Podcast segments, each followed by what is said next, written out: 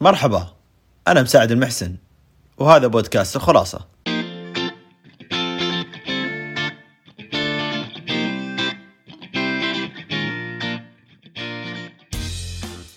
أسوأ الأشخاص اللي يرمون كلمة ولا يحسبون حسابها. في بعض الناس يرمون كلام يعني حرفيا يرمي كلام في الهواء. يرمي كلام خلاص ليش؟ لأنه فكر في هالكلمة خلاص أبغى أقولها. احسب حساب كلمتك لأنها إذا طلعت ما راح ترجع. خاصة إذا كنت راح تنتقد أو تعيب في شيء معين. ترى بعض الأحيان تكسر يعني قلب أحد بسبب كلمة أنت حسيتها ما تسوى أنت حسيتها سخيفة ولكنها تأثر كثير جدا على الشخص المتلقي للكلمة. خاصة إذا كان الشخص آه، من نوعيات الحساسة ومن نوعيات اللي يتأثر بسرعة وشخصيته ضعيفة نوعا ما. موسى عليه السلام كان يقول لربه يا ربي جنبني كلام الناس. فقال الله سبحانه يا موسى ما اتخذت ذلك لنفسي.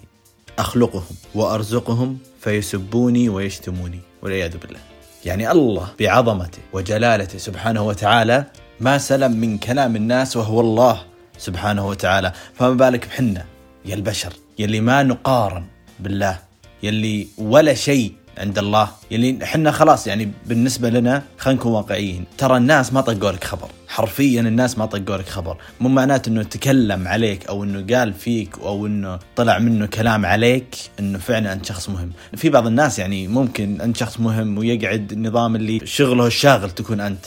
لكن حرفيا لو نبغى نسمع مجمل الناس ترى يتذكرونك بس لما يشوفونك. بس راح ينسونك بمجرد إنك تروح من عندهم. ترى حرفيا الناس تنسى. يعني لا تحس إنه أنت محور الكون وإنه الناس كلهم ضدك وان الناس لازم يتكلمون عليك. لا كلام الناس مضر جدا ولكن شغل عقلك هنا واعرف كيف تتقبل كلام الناس لأن الناس مهما سويت ومهما عملت لهم مو بس لنفسك لهم ما راح يرضون عنك. في أحد المرات كنت طالع مع أحد الأشخاص كان يقول لي مساعد لا تخلي اللي ما يسوى يتكلم عنك. قلت له كلامك على عين والعقل. بس اللي ما يسوى واللي يسوى ترى بيتكلمون عنك. إذا أنت فكرت بكلام الناس أو همك الناس حبيبي ترى اللي يسوى واللي ما يسوى والله بيتكلمون عنك. باختصار أنت ما أنت ملزوم لأي شخص وش يسوي. إذا أنت ملزوم في شيء فأنت ملزوم في النصيحة.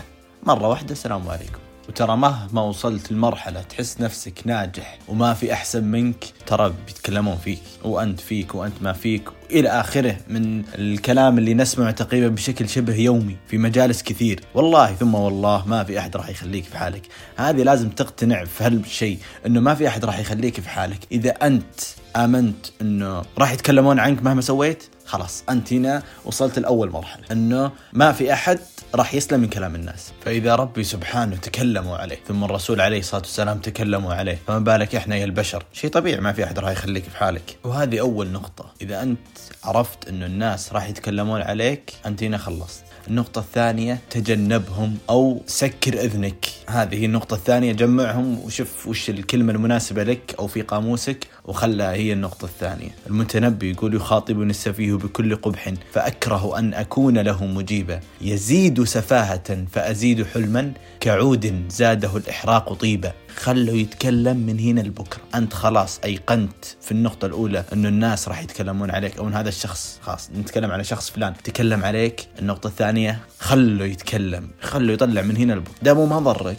بس يتكلم خليه يتكلم. الكلام في الهواء. الكلام طالع طالع أصلا. فخله يتكلم ويرتاح ويسوي اللي يبي. دامه ما ضرك أنت ما راح تنظر. تنظر من كلام. إذا أنت استوعبت إنه كل الناس بيتكلمون فأنت ما راح تنظر من كلام. وعيسى عليه السلام كان يقول لم يؤدبني أحد ولكني رأيت جهل الجاهل فتجنبته. بس وخر. يعني اللي يزعجك اللي يحوسك اللي يتكلم اللي يعطيك كلام سلبي اللي يعطيك كلام يوجعك ولا شيء إذا أنت أيقنت إنه راح يتكلم عليك خلاص راح يخلف. في نقطة أو في مرحلة راح توصلها الشخص قدامك وأمامك راح يتكلم تلقائيا إذنك ما تسمع. الشعور هذا أنا أوصف لكم إياه وأنا قد صار لي هذا الشيء. الشخص من كثر ما ينتقد ومن كثر ما صار سلبي من كثر ما ذا أقسم بآيات الله يكلمني جنبي إني ما أسمع. إذني أحسها مسكرة. أشوف شفايفي تتحرك لكني ما أسمع. لأني ايقنت هذا الشخص خلاص بيتكلم. راح يتكلم. مهما سويت راح يتكلم. إن سويت خير بيسكت. إن سويت شر بينبسط.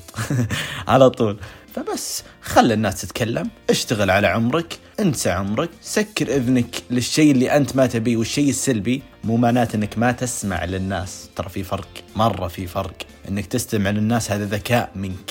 مو بعيب إنك تسمع للناس بالعكس المفروض إنك تسمع, تسمع للناس بس تسوي اللي أنت تبيه أو اللي أنت تشوفه مرتاح للشيء هذا. الربيع بن هيثم قال عبارة جميلة جدا. سألوه مرة لماذا لا نراك تذم أحدا؟ قال لست راضيا عن نفسي حتى أتفرغ بذم الناس.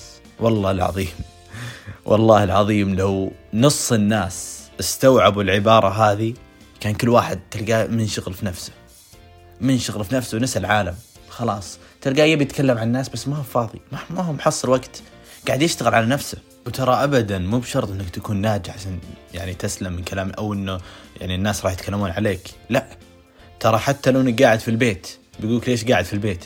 حتى لو إنك آه، وصل عمرك 35 وما تزوج ليش وصل عمرك 35 وما تزوج؟ سواء رجل أو بنت. راح يتكلمون عنك. إيش ما سويت فلا تعتقد يوم من الأيام إنك إذا قعدت في البيت تسلم من كلام الناس عشانك تكون مختفي عن الناس لا. أو إنك إذا وصلت وطلعت قدام الناس وصرت ناجح إنه الناس خلاص راح يسكتون ما يمديهم لا. بيتكلمون بيتكلمون عليك. فلا تشيل هم ابدا. الخلاصة. بعد عمر طويل وأنت على فراش الموت هل بتذكر كلام الناس ولا بتتذكر ندمك على سماع كلامهم؟ في أمان الله.